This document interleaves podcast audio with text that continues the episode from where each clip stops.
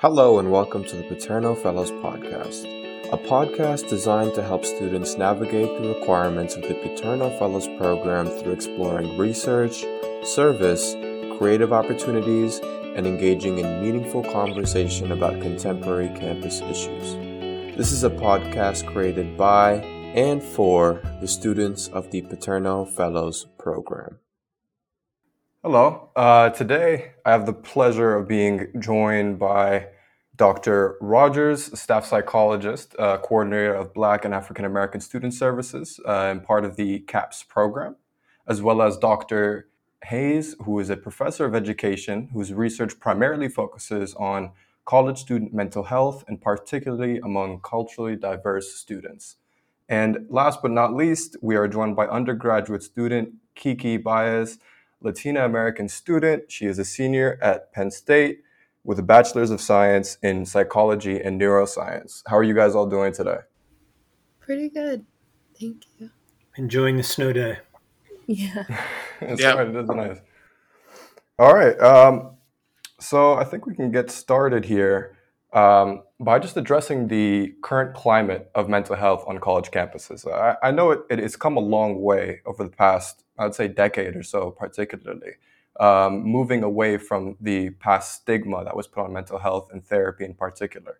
Uh, could I get each of your uh, inputs on that uh, question and in whatever order, whoever wants to go first is just fine. Yeah, I think we have uh, some pretty good data to back up your point. I work with the Center for Collegiate Mental Health, a practice research network of uh, approximately 700 counseling centers across the country. It's centrally housed here at Penn State. And we did a study a couple of years ago that found that uh, the demand for counseling services on campus, and I'm sure Dr. Rogers can attest to this, um, far exceeds the growth in enrollment in institutions of higher education across the country. So that speaks, uh, I think, indirectly to um, any sort of decrease in stigma associated with seeking mental health services among college students and also speaks um, perhaps to uh, an increased need for uh, mental health services among college students. Yeah, and I think that you know the data speaks to the culture and the experience of students having this conversation uh, interpersonally and through social media. I think there's a lot of kind of information from TikTok about whether or not you have ADHD or when to ask for help or what does this part of your relationship looks like and what that says about your mental health. And so, this is something that's becoming a larger conversation.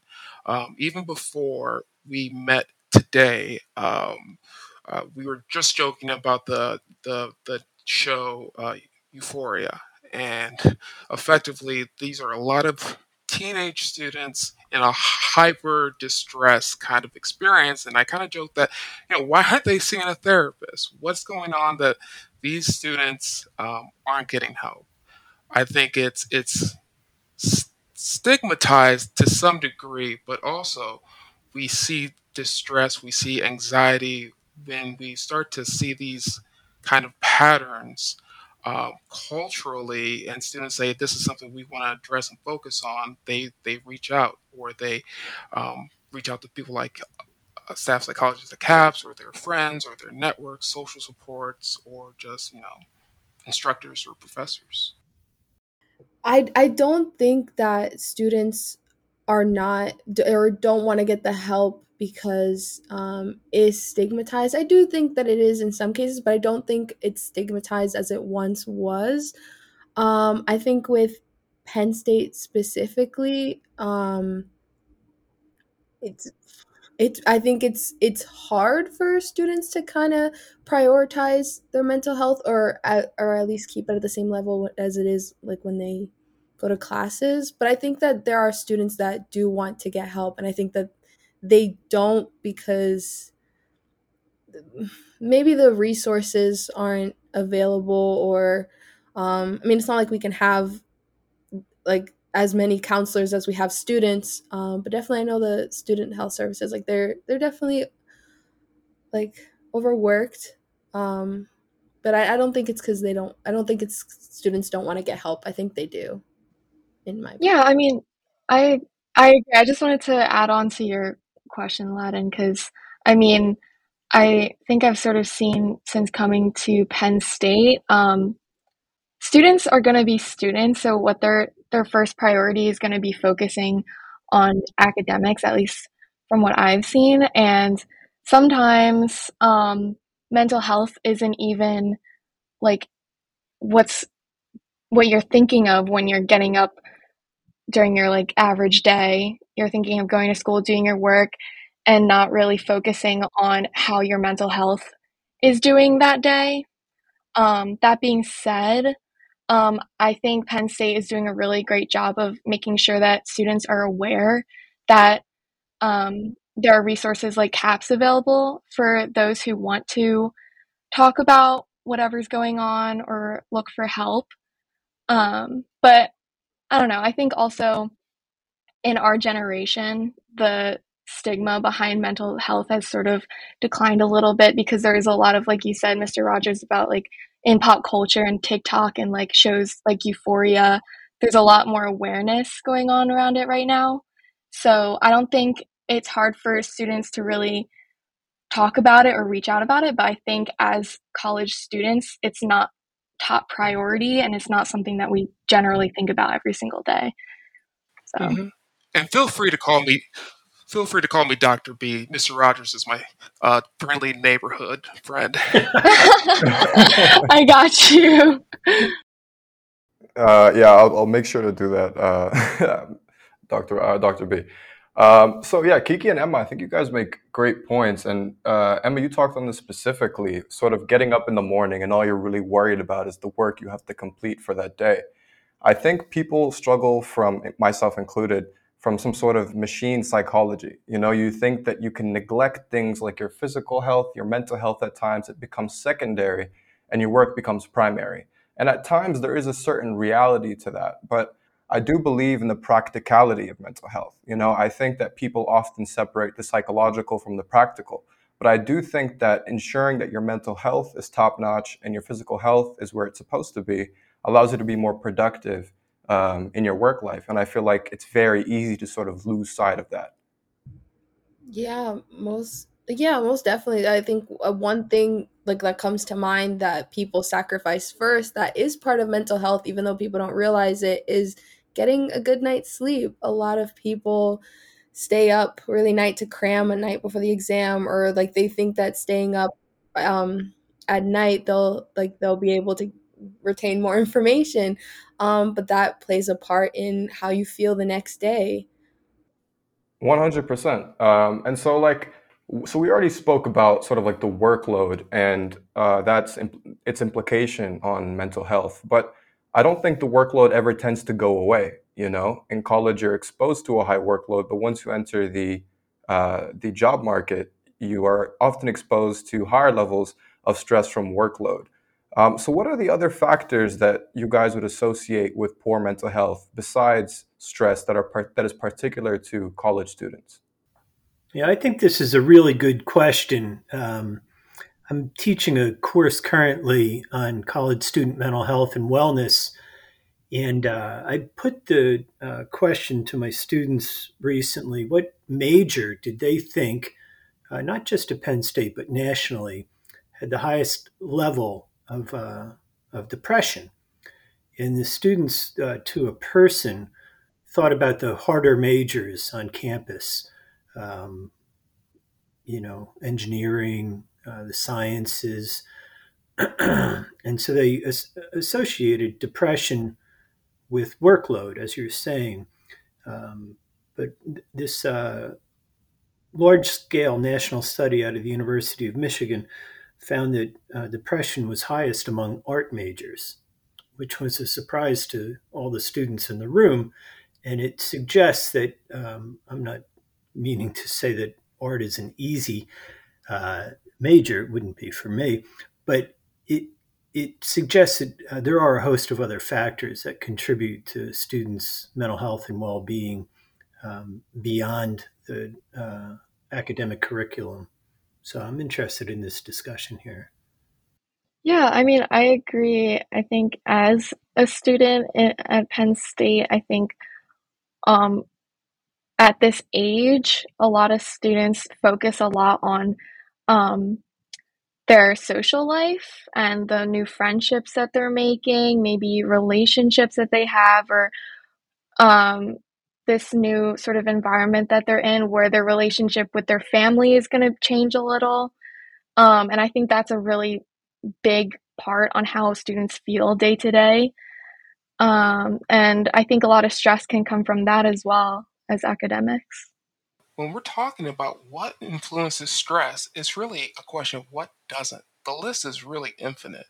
We can talk about relationships with peers, families, parents. We can talk about people's expectation for themselves as it relates to academics and how that creates you know pressure and that's often influenced by society as well as our friends and our family. We do a lot of comparison with ourselves with others with some imagined self we'll be in 20 years. And then it's you know happiness. Do we feel like we enjoy what we do and we're connected? And let's not forget we're in a pandemic. And so, between all of those factors and many, many more, such as identity, your gender identity, your racial identity, your sexual identity, socioeconomic status, anything can play into this. And so when we talk about stress, we're not just talking about one thing or the other. It's everything a person brings into an environment and everything an environment brings to a person. So it's a lot. Yeah, that's a great point. And uh, stress is really uh, a function of the stressors that we encounter as well as the resources that we have to uh, buffer the um, stress that we encounter. So, uh, you know, subjectively, how stressed we feel uh, is a function of uh, what we have going for us, um, what sort of mm-hmm. supports we have in our environment, um, friends, Greek life, uh, participation in uh, clubs and events on campus, um, tapping into resources, uh, whether it's the Robeson Cultural Center, Center for Ethics and Religious Affairs, uh, Multicultural Resource Center, in addition to the incredible services that, that CAPS offers. Um, you know, there are a lot of other uh, offices on campus that um, have resources to help offset the stressors that students encounter in uh, their everyday lives. Mm-hmm. Absolutely. Yeah, and, and I wanted to to go into that to that point a little bit more because you speak about um, involvement on campus and uh, Dr. B. I was going to slip there and called you uh, Dr. It's Rogers. cool. It's cool.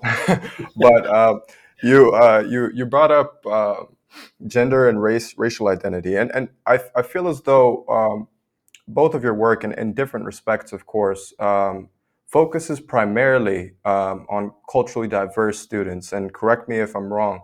Um, so, what what do you think it is particularly about those kinds of students? Um, I, I, would I would be one of them um, uh, when it relates to mental health, and and and why do you direct so much of your resources and time towards studying and and and uh, looking after these sorts of students?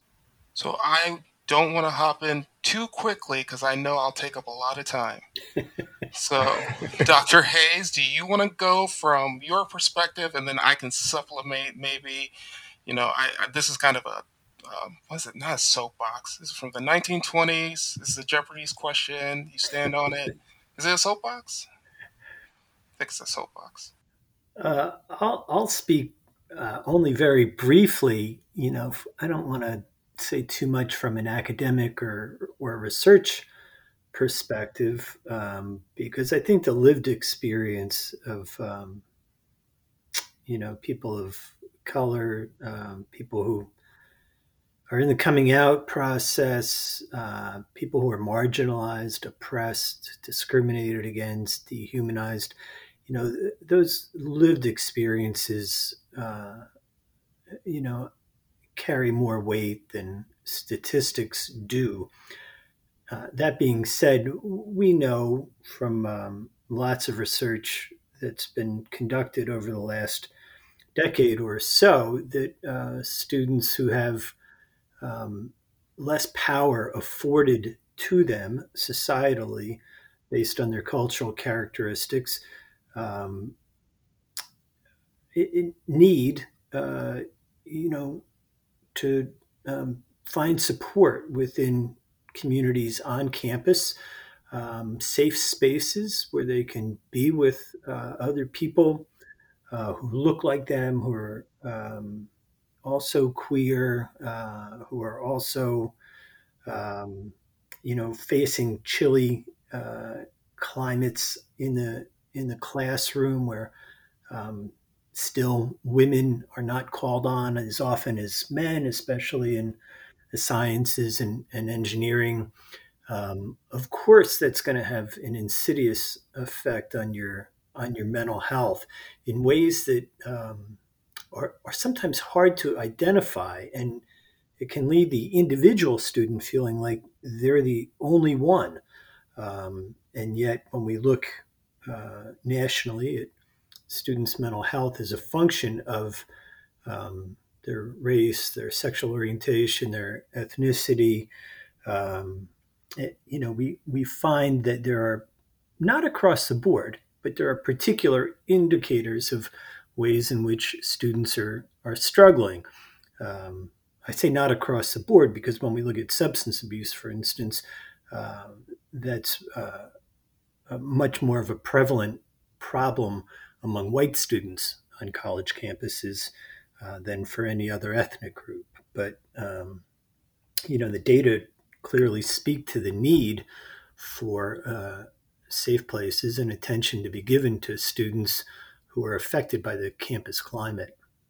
Yeah, absolutely. And so when we talk about what impacts BIPOC and diverse folk, we there's a lot to consider.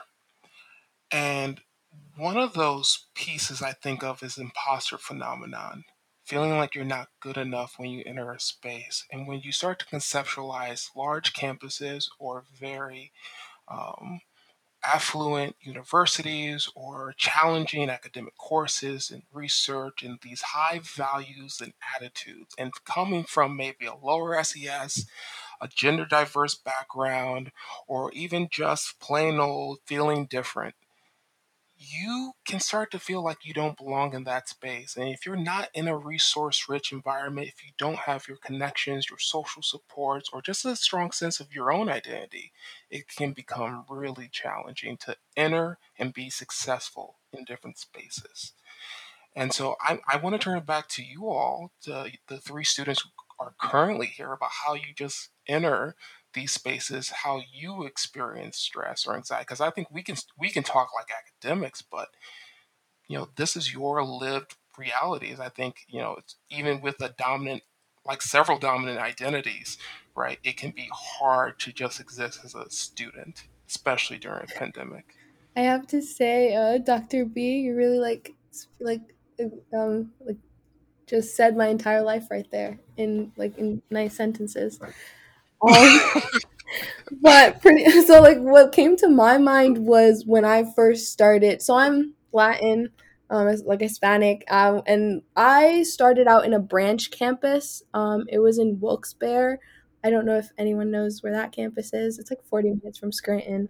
But anyways, when I went when I got accepted to Penn State, I got accepted for the two by two, two plus two program. So I had to go to Wilkes-Barre first, and my first impression was just there's no one that looks like me. Mm-hmm. No one at all. Um, I felt, and it was my freshman year. I was, it was just like it was my what, first year away from home.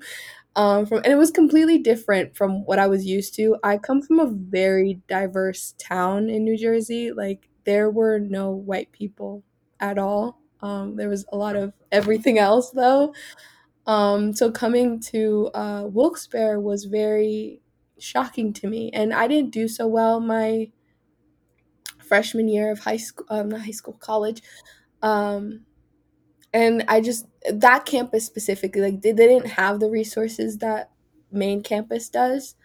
Mm-hmm. Um, so I didn't I didn't really know where to turn to or what to do. I mean, they did have a counselor on hand. I'm not gonna say that they didn't. Um, but it was just it was very different. I I felt alone. I felt like I really and I didn't I was because I've had the same friends since I was like 10 years old. I didn't know how to make new friends cuz I didn't have to Mhm. for centuries. Um so yeah, so it was definitely hard and I mean I definitely made it. I cannot tell you how though. I I honestly Mhm. felt yeah. Yeah. Yeah, I mean, I also hear you, Kiki. Like, I think when there aren't that many resources that you know of or have access to, um, the best thing, in my opinion, that I've been doing is speaking with other people who are going through the same problems that I am. And I think when you're put into a new environment where you don't know anyone, you don't know how to create new relationships, you're far away from home, your family, it's you it is very isolating. You don't know where to turn because you can't vent at all to anybody who really understands you. Mhm. So, I do I do understand what you're saying. Yeah, and then just to uh, to add on to that, um, I remember coming to Penn State, and um, I really look forward to it. When I got here, um, I think the reality was very different from my expectation in a lot of ways. Um, but to be fair, my expectation wasn't very um, it wasn't very informed to say the least. I was out, I was outside of the states for a decade before I came back for college. Um, I'm actually Sudanese, so if anyone's unaware, it's in, it's in East Africa. Hmm. Um, and um, when I got here, I guess I always felt like I was the odd one out. I always felt like that made me um, maybe less um, less appealing in the eyes of employers and opportunities because of certain uh, things about myself. But I think as time went on for me, I looked around and I didn't see many Sudanese people. Although I know every Sudanese person on Penn State comp- campus, I can tell you that. But I, I for me, I think I found I found strength in that. You know, I, I was speaking to my uncle who now lives in Boston, and he told me, you know, don't ever think that you just represent yourself. That'd be selfish. You represent your family and you represent where you come from, because not a lot of people that come from where we come from end up here and end up in the positions that you're in. Mhm. And I really took that to heart. And I think for me now, what I used to see as something that uh, was a disadvantage for me is now my my strongest advantage. Mhm. Um, I feel like it carries me every single day and gives me the power to do what I do. Um, and so I do think, and I do believe in this very strongly, that for um, kids who come here without much family support, who come and look around and don't see many people who look like them, that they can find power in that. You know, um, so I, I really do believe in that. Yeah, there's a saying that uh, suffering creates a lot of character that we don't know about right away. Um, that's what I, I hear each of you attesting to in different ways. And uh, what I think um, a, a lot of faculty um, and a lot of uh, white people don't recognize is um, how much effort is required simply to persevere for marginalized students on campus. Uh, you know, we as faculty tend to see the world through a pretty narrow set of lenses. You know, there's my class, my requirements. Uh, you know, it's part of a set of requirements within this degree program at the university. But the um, you know the the larger social context, socio-political context in which students are attending colleges uh, certainly affects their lives as well as their performance in in my class. Um, but unless I uh, am attuned to that in some way, uh, you know, I might just be compounding students' difficulties. Um, and, you know, because most of the uh, classes that I teach are predominantly white, uh, you know, I'm, I'm teaching kids with an enormous amount of privilege. Uh, I'm sure you've all heard the expression that, uh, you know, white people are born on third base thinking that they've hit a triple. Uh, and you know, students who have um, privilege because of their ethnicity, their race, their sexual orientation, socioeconomic status, uh, disability, um, you know, they're they're just uh, not facing the same sort of challenges that uh, each of you are are speaking to. Yeah, and I, I like for me, I, I do I do agree and see your point, uh, but I, I wouldn't be fulfilling my role if I if I didn't say this. I do think that maybe racial and cultural identity, I'll speak on those two particularly, can be a handicap for some people. However, I do believe that every student encounters difficulties that we may be unaware of on the basis of different things. I think that difficulty in life and suffering is not exclusive to a particular race, culture, gender identity. And I, I do believe that it's important we acknowledge that. And the reason why is because I think the way that we look at the world directly influences our mental health.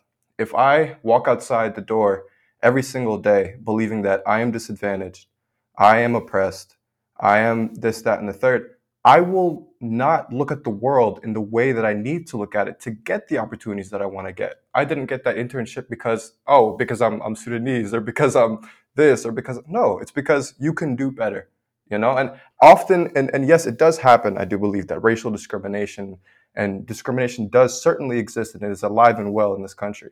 However, I do believe that it's important for the individual, and I'm speaking on an individual level here, because I believe that the power, I believe in the power of the way that we look at the world. Um, so that, I guess that's that's the way I look at it. Can can I offer uh, something really quickly? Of course. I want to speak to this idea you brought up, and it has to do with intergenerational trauma. The idea that you, in particular, as a Sudanese man, needed to be excellent because you had been given the opportunity that many others hadn't. Okay? Does that fit your experience? Uh, you could say so. Now, with that experience, why hadn't others been given the other the experience or the opportunity that you had? I'm not going to speculate, but I will say that idea that you are having to be excellent, you have to be from your family, is interesting because you could just be excellent because of who you are, because of your work ethic, because of what you already possess. That in some senses, you are already enough and worth enough. But then you gotta be more because others aren't able to be here. That's tough. I think that's a brilliant point, and um, I, I, I struggle with that because I, I I, I sort of wean in between those two views, the one I had expressed and the one you express. Mm-hmm. And I do think that it's important to, at times, look back and see what you have done and also look inwards and see the value that's already there and always will be there. Absolutely. But what I believe in very strongly is that no matter how good you are, no matter how special you are, no matter, and I think everyone is special, I'm not saying this about any particular person, but I think that there's always room to do better and to be better. So I do think that the way that you look at other people in the world and the systems that surround us uh, directly influences that. Um, mm-hmm. But yeah, I think that's a brilliant point. Yeah. So it's hard to feel like you're enough. And so uh, there's a number of things that influence what you think about that. And I agree. It's about how you think about what you experience, your life. And I don't think anyone's here suggesting that people walk through life with this quote unquote victim mentality where they're not going to be enough. I, I think it's hard because sometimes you're not aware of when these outside forces are influencing you and your mental health. Sometimes it's it the awareness that oh man, this is a this is something he said. Is that because I'm black? Can help you to externalize what's happening and say, hey, this is not my trauma to hold. This is not look, whatever they think about me as a Latina woman is not my thing to hold. But the problem is, we do hold that and we do pathologize ourselves and think about ourselves as less than. It's really hard to separate that. Um, Again, so I, I, think that's yeah. yeah sorry to cut you off. No, I just think that's a factor of resilience. Is how do we respond and how do we emerge to become the people we are meant to be? But please. No, I think that's I think that's amazing, and I, I want to extend this uh, also to Kiki and Emma if you guys have any thoughts on this. But um, on what you said, Dr. B, I think that we often are unaware of what is going on inside in order to actually address it. And this goes back to why students don't seek counseling as often as they should. I think it's because we often acknowledge what suffering we have been through in retrospect. You know, we look back and we reflect on what has happened. But in the moment, it's very hard to get a grasp on what exactly you're going through. Um, Kiki and Emma, could you speak to any times where you were going through a difficult time, um, but maybe you didn't really know what it was or where it was coming from until later on, until you got out of it? I can definitely speak to that. When you were asking that question, I was like, oh, yes, absolutely. Um, I my junior year of high school, so two years ago, I studied abroad in Spain, and I just remember when I flew on that plane, I was so excited because everybody's been telling me for the whole year that was leading up to it that it was going to be the best year of my life. I was going to make all these amazing friends. Um, there's going to be like a huge character development and all these amazing things, but when I get there, the reality is completely different from what I was told. And as a result, my mental health was impacted, and I did not realize it because I kept telling myself, um, oh, I'm having so much fun. I'm learning so many new things, everything that I was told. Um, and it was only until after I returned back to the United States that I was that I realized that I was in not the best place at the time. So, yeah, absolutely. I think it happens a lot and we don't realize it at all until we're looking back on it. Um, and I don't think that this is just an individual case with me here, but a lot of students go through that as well. But then once you're here in the present and you're thinking back on it, you think that oh, nothing has to be done anymore because that was in the past. And in most cases, I don't think that's that should be true. I think um, you should focus on it because it was a big part of your life that should be addressed. So that's my take on that question.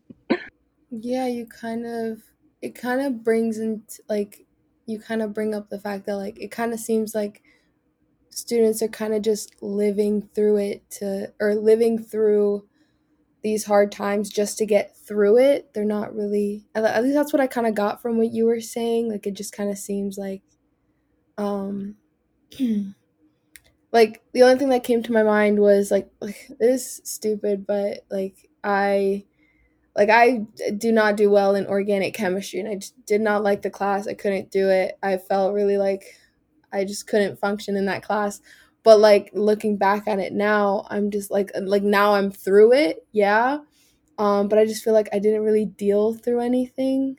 While like I had so many like breakdowns and stuff, but I knew that I ha- it had to get done. But I felt like I was just kind of working through it to get done. If that makes sense, I can like rephrase. No, I, I get no, exactly I what you mean. Yeah.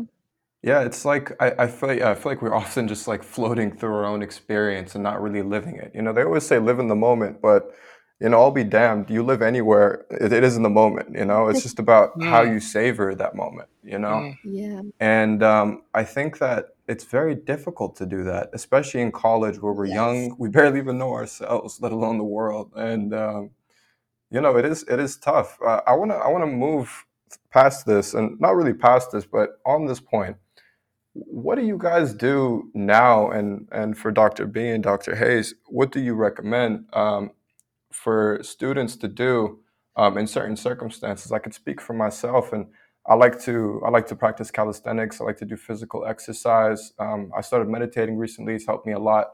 Um, that you know just helps you through your through your day to day life. I, I, I welcome anyone to to speak on this. Um, probably me personally is I feel like you're always expected to be doing something, and if you don't do something, then you're not productive. I feel like getting the chance to do nothing is how I get through my day. So, because we didn't have classes today, I was like, okay, that means I get more time to study for the MCAT. And I was supposed to do that this morning, but honestly, I just did not want to get out of bed. I didn't want to do anything. I have so many other responsibilities. I just needed a day. Um, so I agree. um, I think also um, everybody has their own individual ways of like feeling good in a certain day, I guess. And I think recently um, it's been colder and getting darker earlier in the day. So, what I really enjoy doing is, I mean, in the IM building, this is a resource open to all Penn State students. Um, they have light therapy sessions, which is very helpful, um, where they use like sun lamps that sort of mimic the same um, warmth and light of the sun. Um, and also, being productive personally is what um, I tend to sort of strive for because then I feel like I haven't wasted my day. Not not to say that giving a day to yourself isn't just as helpful, but um, I think making plans and knowing that okay, I got to go through this, this, and this today, then you're good, and then you can like take a break. I think that's personally what I've been going through recently. Uh, I've three things that I'd like to say. I guess um, going back to um, the study that I referenced earlier out of the University of Michigan in connection with some of the points that um, you all have just made, uh, the major on campus, um, again, nationally, that's associated with the lowest level of depression is kinesiology, uh, which I find particularly interesting. It's not at all that kinesiology is an easy major, but um, kinesiology majors tend to know the value of exercise. And uh, as you're speaking to, exercise tends to promote mental health and well being. So, uh, you know, whatever works, uh, aerobic exercise in, in particular is a um, release for stress. Um, and uh, you mentioned meditation. I think, uh,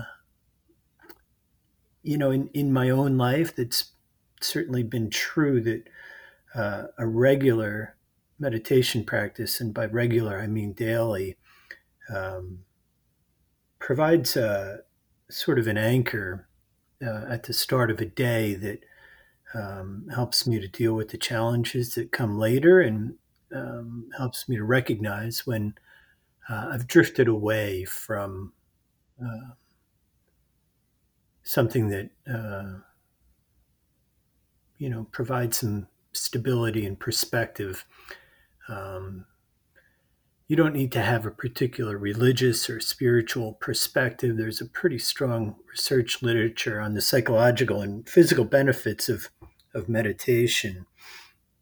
Um, and I, I would say this may be a, a little less obvious, but uh, in my 30 plus years of providing uh, counseling to college students, uh, I would say that students who are connected to something larger than themselves uh, tend to be less anxious. Um, 20, 25 years ago, depression was the number one mental health problem among college students. Uh, these days, it's anxiety and social anxiety in particular. Um, and anxiety is uh, uh, often a function of thinking that uh, I'm the center of the universe. And I think when students are connected to something transcendent, it gives them a perspective on their own problems that uh, decreases anxiety. Uh, that something larger um, could be a group, extended family, um, you know, a, a, community on campus or uh, where one is going to school doing volunteer work. Uh, it could be nature, could be, um, you know, some other expression of uh, spirituality, but um, it's a, maybe a less obvious um, practice uh, that uh, can offset some of the difficulties and uh, in anxiety that are so common today. Yeah, certainly. And so I'll say there are thousands of ways to engage in self care. You know, thousands of ways, and finding the way that works for you for refueling your tank is really important. And I will say on that meditation, mindfulness, or even just a quick check in, that's really important because you don't want to be on fumes. You want to be understanding where you are and just taking the time to say, okay, wait, no, I need to take a minute can be hard. Um, and so here's the here's the thing I want to shift a little bit is that you actually need to be more aware of your values and expectations and where they're coming from when they're serving you and when they're not serving you. Yes. Because what will happen is that you say, "Well, I need to I need to do more self care," on top of not doing it enough in terms of productivity or not being successful in this area. And then guess what? You shame yourself for not engaging more self care, not relaxing more, or not connecting with others. And guess what that shame does? That increases your anxiety.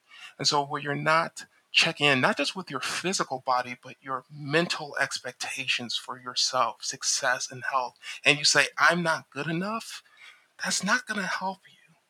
It's hard to do that piece of work to say, okay, wait, where am I? What do I need? What are my thoughts? Where are my thoughts coming from? When you're able to kind of do that and then you say, wait, what I actually need right now is just to be okay to sit here. I challenge a lot of clients who say, well, I didn't get to the gym and now I feel stressed because I didn't actually work out. I said, listen, do little things often. Can you take a one minute walk around your business, like your school, your business, your home? Can that just be one minute that you do just to take care of yourself? 30 seconds. Can you do your assignment? Look, we often think of these assignments as these tigers, and when it's nebulous, we don't want to start it, and that creates this anxiety. But can you just start writing one word or one sentence and have that be it? Can that be productive enough? Can you be okay with that? Can we start off simply doing little things often? So it's a little bit of a shift from just self care, but I want to encourage that piece of pre anxiety. Yeah, I think that's that's definitely key. Um, I've known, this connects to what you say earlier um, about sort of striving for excellency and being hard on yourself. I mean, those are two things that very well define myself. But I think that starting is the most difficult part of this whole equation. It's when you do the first thing, when you make the first movement, that everything else starts to become more simple. And that's Mm-hmm. that's the strategy, the one you just described, is precisely the strategy I try to use today. And when Mm-hmm. it comes to everything from emailing you guys to sort out this podcast to writing a paper that I have to write this weekend, it's all about just let me get the first thing down and then Yeah. everything else will follow. And I, I do believe in like I, I tend to and I tend I think a lot of students do this where you think very far into the future. You know, you're not just thinking about your college career, you're thinking about what job am I Mhm. gonna land, who am I gonna meet, who am I whatever. But I think that it's really important to just slow that down and, and take things day by day. What can I accomplish in this next minute, in this Yep. next 10 minutes, hour, day, you know? Uh, so I think that, and especially with this word that comes up a lot, productivity, it's, I think in a lot of ways it's a plague because it gets us thinking the wrong way about the ways that our minds function and the ways that we can do work. Mhm. Um, uh, but yeah, I'd, I'd, love to hear any of your other thoughts um, on that. Yeah, I would say this is very, very, very. Um, uh, it's, it's it's a metaphor, but it's not. You know, uh, Dr. Hayes, you can you can certainly say more. Uh, anxiety is influenced by the past, but I'll say sometimes I tell students, depression is a symptom of your past. Anxiety is a symptom of your future, and it's your thoughts about both that influences your now. I love that. Yep. And and sometimes I think and it's like it's great to like bring people aware. Like you can most definitely tell people to like take it day by day, but it's extremely hard to do so. Um, I speak from personal experience. I don't want to get like too deep and like make this podcast weird or anything, but No, that- say say whatever you feel. it's This is a mental health podcast. I know, I know. um, but it's ex- oh, it's extremely. I find it personally extremely difficult to do so to like really like not think so far ahead because sometimes you kind of have to, you know, like we're beings. We're like we're not like we have to think about the future. Not, I mean, sometimes you could you do go a bit too far. Where like you don't need to be thinking about this now because it does not apply to you right now. Mm-hmm. Um, but I know me definitely last semester I had way too much going on, like with mm-hmm. classes and volunteering and all this other stuff I signed up for. Um, I just was like, I was just freaking out. I was like, oh my God, I need to do this for the MCAT, or I need to get my applications, I need to get my letters of recommendations. But like, none of these things applied to me last semester. Um, so I just found it really hard to like calm down and like not. So like, you can most definitely like tell people and students and anyone like, yes, do that. But I, I, I don't know. I think it's really hard to get down from that. I guess I speak from like personal yeah. experience because like I don't know how to manage my anxiety very well. I should. Um, I tried taking pills; those didn't work. But and Kiki, I think I can. I relate to. I relate a lot to what you're saying. um, but I think a good because I was in the same mindset um, that you were too. Like I completely understand. Um, but I think what has helped me is sort of um categorizing what you quote unquote need to do with um in like what you actually need to do and what you think you need to do. And the th- the the category like all the stuff in the think you need to do category, you could just like push to the side and then focus on what you actually need to do. So I think this is my example. This is what I went through. Um, I thought that I needed to have a job while I was a full time student because that's all I really knew in high school is I always had a job. So I thought that, oh, I need to have a job. But this is just what I thought I needed. But when I actually sit down, think about it, like realistically, do I really need a job if it's affecting me in a negative way that it was? And I I didn't. So I mean, I think eliminating that helped me a lot with trying to focus on things that were really important to me. I, I think part of the inherent challenge um, of being in college is that it is uh, a time of transition uh, into adulthood, and uh, almost by definition, it, it's a preparatory time. Um, you know between high school and and one's career subsequent to graduation. Um, so uh, understandably, there is a, a future orientation that um, college students have, and, and contributes to making it difficult to live in the moment. But I, I think um, you, you know, as uh, Dr. Rogers is saying, you can't um, be happy in the in the future. You can only be happy in the moment. So while I'm planning, can I recognize that um, uh, that's what I'm engaged in now? I mean, that's that's what's uh, occupying my attention now. It's not that I'm living in the future uh, yes, I'll be taking the MCATs in the future. Yes, I'll be um, hopefully in this job or living in this city or with this person in the future. But I'm currently uh, planning for that, preparing for that in, in this moment. And um, that keeps me from living in the future. Um, you know, yeah.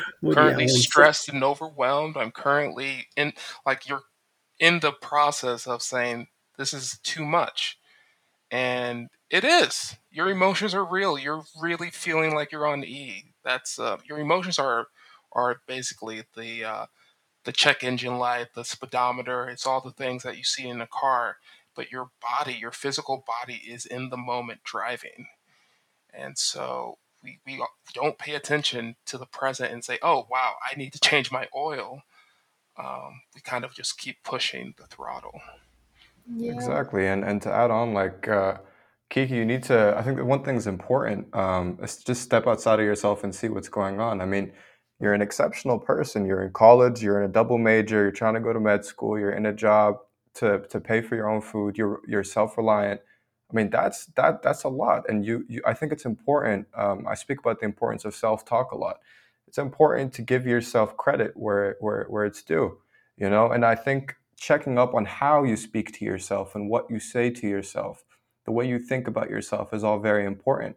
And this also stems to to the company you keep. I mean, for me personally, um, I had I had certain like issues with friends in the past because the way they would speak, they would speak quite negatively, and that that sort of uh, negativity it rubs off on you you know? So not only do you need to speak to yourself in a positive way and acknowledge what you've done and what you're doing but also surround yourself around people who who who are positive and and who give you that positivity in return.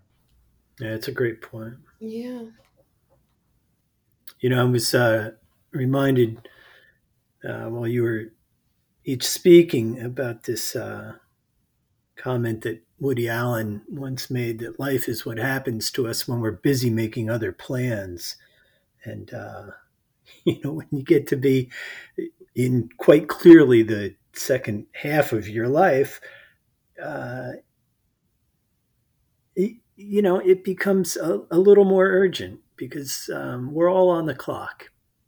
And, and uh, we don't know how much time we have yeah, no, I think I think that's very true, and I think that also like from from that, I think it's important to speak about sort of destructive habits and destructive habits that I feel like myself and a lot of other college students face. Um, I do think that there's. I wanted to bring this up, and I hope it's I hope it's relevant to you all. But I do think that there's a certain culture, especially at Penn State, very strong party culture, and it's a great thing. I enjoy it like every every other weekend or so.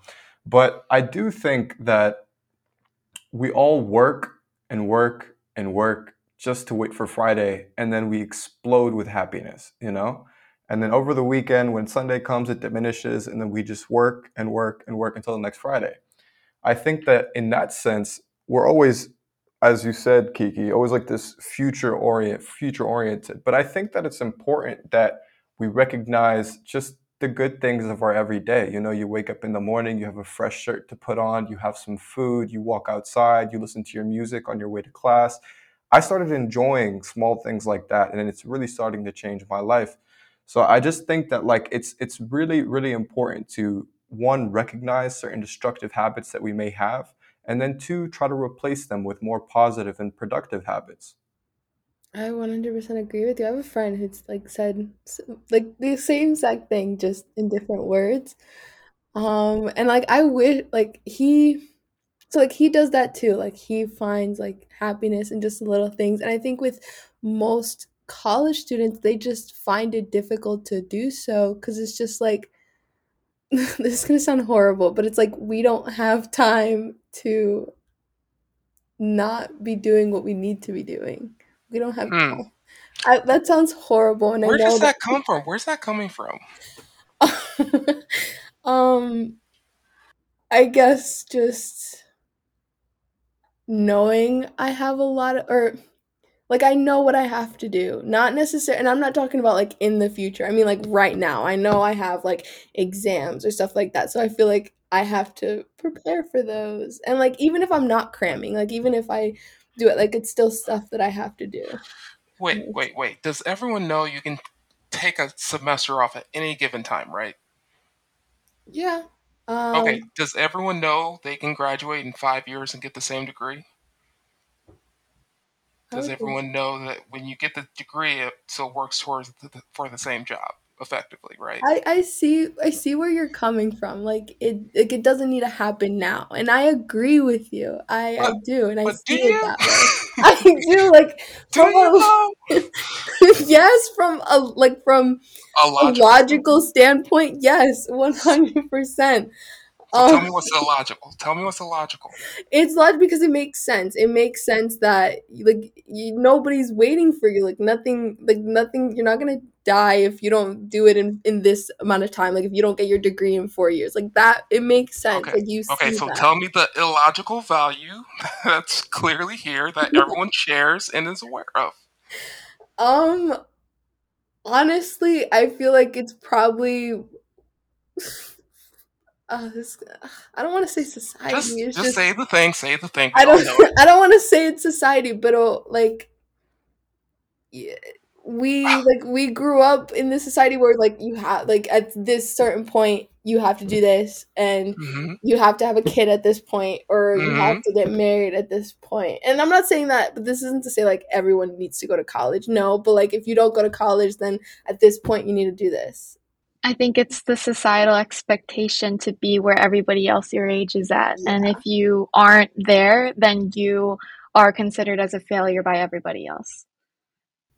There's a theorist, um, Arthur Chickering, who talks about seven different vectors or dimensions along which college students um, develop, hopefully, face challenges in, in making the um, transition from adolescence into adulthood.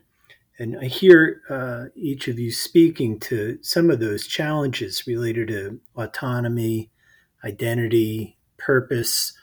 Um, uh, those challenges that you're speaking to in terms of uh, trying to decide what you're going to uh, internalize from what is handed down societally, um, expectations uh, from your parents, from your your cultures. I mean, that's that's part of the normative developmental process. Um, and uh, you know, if if you don't struggle with those challenges now, it's not like they go away. You know, everyone gets 168 hours in a week, and uh, I'm no less busy now than I was as a college student. The, the question is, uh, am I going to live my life or am I going to live a life that's prescribed for me? Yeah, I think that's I think that's very powerful. I think uh, this and this is something that for me personally that I went through a couple of years ago. Like you know, once you once you leave home and you're obviously you're passed down certain values, certain habits, certain expectations from your parents and from the society you grew up in. But I think the longer you live away from that, the more you're able to discern what you feel as though does not fit in your life and what you want to incorporate into your life. Yes. and and i think that that's really really important because i saw myself doing things that did nothing but stress me more or made me feel worse you know? And i started replacing those with things that made me feel better. And not to say that just the things that make you feel better are the things that are good for you but maybe what i meant to say is what things that were right for me you know and i think that's different for for, for everyone um, so yeah i think i think that's of, of great great important importance Yeah, that's your value. If you value this thing, it serves you. It's what you want to do. You want to work 10 hours a day and that services you. It doesn't it stress you out or exhaust your tank. Good. But if your value is something else and it doesn't align with what you're doing, that's, you know, if you want more time, if you need more time, but the society, system, family, friends, anything, or some internal voice that you don't know is telling you to be something you aren't, look, you have. There's an Afrocentric principle that describes that you have intrinsic self worth. You have worth because you are simply a universal being existing. You are not defined by anything you do or don't do. You just have worth. But if all these different messages are telling you you don't because you don't do this thing, does that service you? Finding the thing that actually services you, the value that does service you, and the action you can meet in response. And if you choose one way or the other, there's a concept, or I'm sorry, approach to therapy called acceptance and commitment therapy. Being flexible, knowing your values, and committing and having acceptance over that choice. That's important. So, I mean, Dr. B and Dr. Haynes, you guys are both college students at some point. Um, and I want to ask you this question. I hope it, um, I don't put you on the spot here, but um, if you think about yourself back when you were in college and going through a hard time, um, with everything that you know now, what's one thing that you would tell that kid? Probably That's- don't. Go ahead, Dr. Haynes. No, go ahead, please. I was going to say don't uh, don't try biomed. Um, biomedical engineering, biomedical engineering is, is not your thing, Baron. You're going to sleep in that 8 a.m. chemistry class. You're not going to you know, you should probably check out psychiatry or psychology. You might have an interest there, maybe. you know, I, I, love this question. Um, when I see clients, I'll ask them the same thing, regardless of how old they are, and uh, and and then I'll ask them maybe to be open to advice from a future self. Um, it, you know, I, in looking back, I, I would say uh, trust yourself, um, seek help, uh, recognize that uh, hardships are temporary. Uh, and again, uh, trust your inner compass. Trust your inner compass, trust yourself. Hardships are temporary. I love that. Uh, Kiki and Emma, any closing remarks? I think we're getting to about that time. I think everything um, Dr. Hayes had just said to his past self, I will think about that for my present self. I think it's very good advice. Yep. I agree. Yeah, like think you got you guys really brought up a lot of good points and like i mentioned before it does make sense and i will take i will definitely like definitely try to be here rather than worrying about stuff that's not right now or or don't it's your life you choose like don't you know you get to choose I if know. it doesn't work for you throw it out the door it's your life I'm not going to throw another expectation on you in, in, with society. I'm not going to do that. I get that.